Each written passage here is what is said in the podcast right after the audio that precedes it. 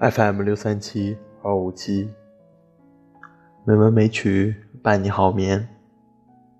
亲爱的朋友们，大家晚上好，我是主播小黄。今天是二零二零年十一月二十四日，欢迎您如期来到《美文美曲》第两千一百九十九期节目。今天为大家带来的散文是《悬崖上的废弃》。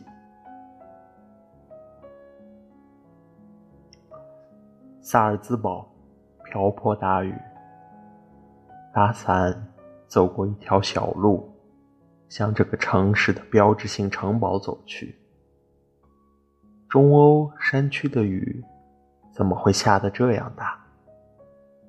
雨帘中隐隐约约看到很多雕塑，但无法从伞中探出头来细看。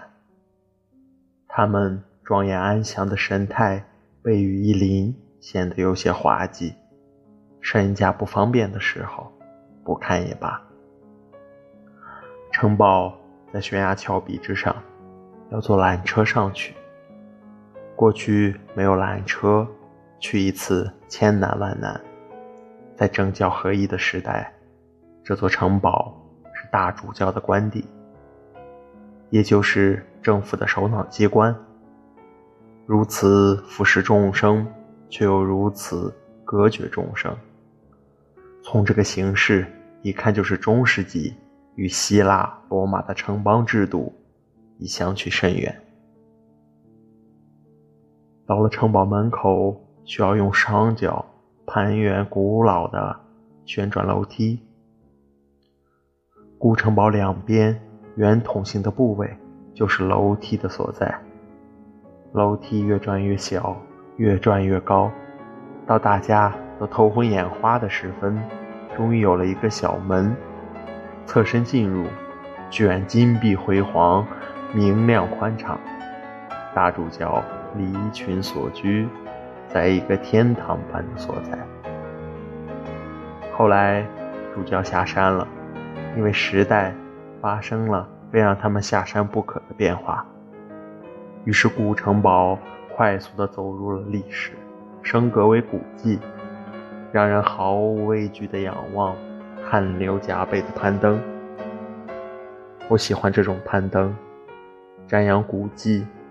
如果一步就踏入了，如愿以偿，太令人遗憾了。历史是坎坷，历史是幽暗，历史是旋转的恐怖。历史是密藏的奢侈，历史是大雨中的泥泞，历史是悬崖上的废弃，因此不能太容易进入。这座城堡好大，造的这样大，原因很多，其中最重要又最说不清楚的一个原因，是大主教考沙赫与老百姓关系不好。不愿出门，也不敢出门。这很好笑，因自闭而雄伟，因胆怯而庞大。还有更好笑的呢。这个城堡中曾经囚禁过另一位大主教，他的名字叫迪特利希，理由是他违反教规，公开拥有情人。这还不好笑，好笑的是。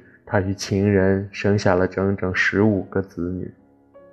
这位拥有十五个私生子的大主教被囚禁的当天，这座城堡就成了全城嘲讽的目标。民众抬头便笑，从此把仰视和俯视全然混淆。萨尔兹堡再也严肃不起来了。大主教。西提库斯下山后，更加调皮捣蛋，居然在露天宴会桌边的贵宾椅上偷偷地挖了喷水的泉眼。待到礼仪庄重的时刻，命人悄悄打开。这是他要欣赏的，不是客人们的狼狈，而是客人们的故作镇静。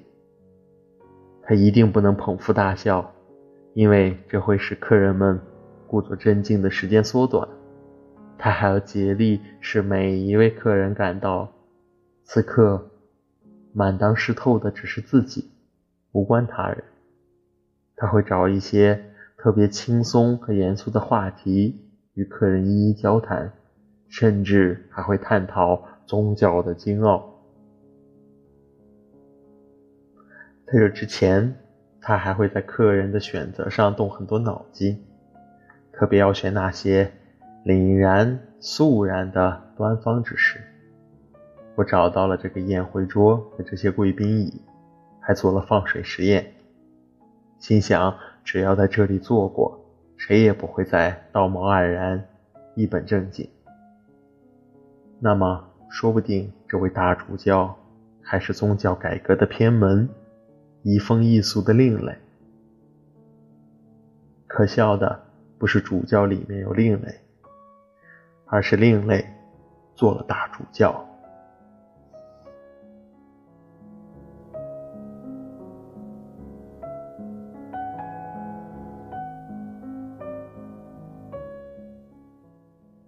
今天的配乐是肖邦的钢琴曲，希望这优美的音乐能够伴你好眠。